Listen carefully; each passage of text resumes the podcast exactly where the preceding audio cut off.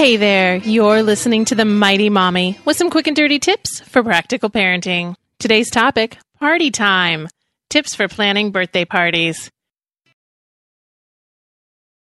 Are you the kind of person who goes all out when it comes to throwing a birthday party for your kid? I felt that way until my daughter was approaching her first birthday. Parties can be expensive, and party planning can be exhausting. I've received many great tips from fellow parents on how to save your money and some of your sanity when throwing a birthday party for your child. I'd like to share some of these tips with you. When it comes to party planning, there are three main areas I like to focus on the theme, the guest list, and the activities. Each of these items can be altered and adjusted to suit your budget. You'll find that when you have a plan of action, the task ahead will seem much less daunting. Let's start with the theme. One of the best tips I've heard about executing the theme of a child's birthday party came from one of my favorite podcasts, The Manic Mommies. The tip is to save money by matching colors associated with the licensed character your child has chosen for her birthday theme. For example, my daughter is crazy about Lightning McQueen. He's a red race car from the movie Cars. There is an entire line of Lightning McQueen party supplies available at just about any party store. I'm sure my daughter would have loved all of it. When I went shopping, I remembered the tip I'd heard from the Manic Mommies, and I bought the licensed tablecloth and small napkins only. All of the other supplies I purchased were solid red and yellow. The colors matched the licensed merchandise, and when my daughter saw the tablecloth, she was delighted because she was having the Lightning McQueen birthday party she'd requested.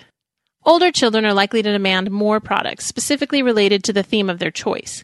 If this is the case with your child, I recommend that you set a budget for the party supplies and have your child go shopping with you. Together, you can keep a running total of the cost of all the items, and your child can choose the supplies that are most important to her. She might be more willing to use the solid pink plates instead of the princess plates if it means each of her guests will get to have their own tiara. The guest list can be tricky at times. When you're trying to stay within a budget, you need to set a limit on the number of people attending the party. During the toddler years, birthday party guests are almost always close friends and family. This can include adults with and without children, as well as your child's friends and their siblings. If you do want to include everyone, you can keep the cost down by choosing a time of day that falls between mealtimes. By having your party at 10 o'clock or 2 o'clock, your guests should understand that food will not be served. Stating on the invitation that cake and ice cream will be served will also alert the guests as to what you will be providing.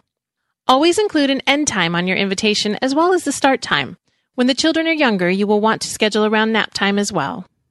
Older children will want to choose their own guests. It's your choice to set a limit to the number of people your child may invite. If your child has one or two extra friends he really wants to invite, try to accommodate the best you can. It is his birthday after all.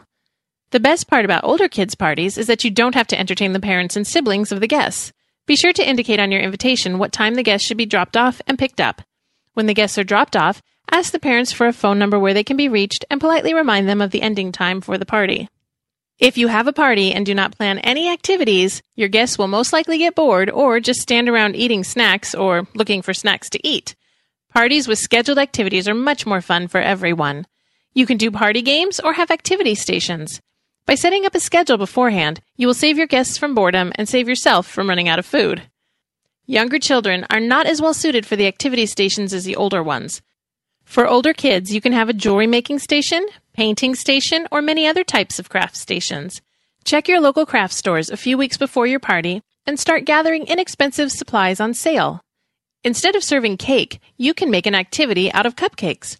Each child gets one or two unfrosted cupcakes to take to the cupcake decorating station. Put out frosting, sprinkles, colored cereals, marshmallows, candies, or any other colorful, edible items you can think of, and let the kids decorate their own cupcakes. If you give them two cupcakes, they can eat one at the party and have one to take home. For the younger children, you can have a sing along with favorite songs like Itsy Bitsy Spider. Play some fun music and get everyone dancing. This is especially fun with bubbles. Kids love to run, jump, and chase bubbles. The little ones will also love decorating their own cupcakes. If you don't mind a mess, I say go for it.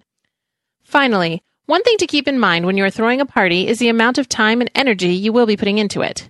You may find that with all of the setup, coordinating, and cleanup, you aren't having any time to enjoy celebrating with your child. Your time is valuable. Estimate the cost of the amount of time you are spending being a party planner and a cleanup crew. Add that to the cost of food, decoration, and other supplies. Take the total and compare it to the cost of throwing a party at a pizza place or fast food restaurant with a play area or your local zoo. You may find that with the added in time and labor, it's well worth the cost to let someone else host your party and do the cleaning up for you. That's it for now. Hope you enjoyed listening. If you'd like to request a topic for the Mighty Mommy, or if you'd like to share a wonderful tip of your own, you can email mommy at qdnow.com or leave a voicemail at 206 222 9148. Also, if you haven't already done so, please take a moment to post a review at iTunes. I'd really appreciate it. The Mighty Mommy's Quick and Dirty Tips for Practical Parenting is part of the Quick and Dirty Tips Network at quickanddirtytips.com. This week, Grammar Girl is talking about unlawful versus illegal, so be sure to check out her podcast. This is your friend, the Mighty Mommy, wishing you happy and fun parenting.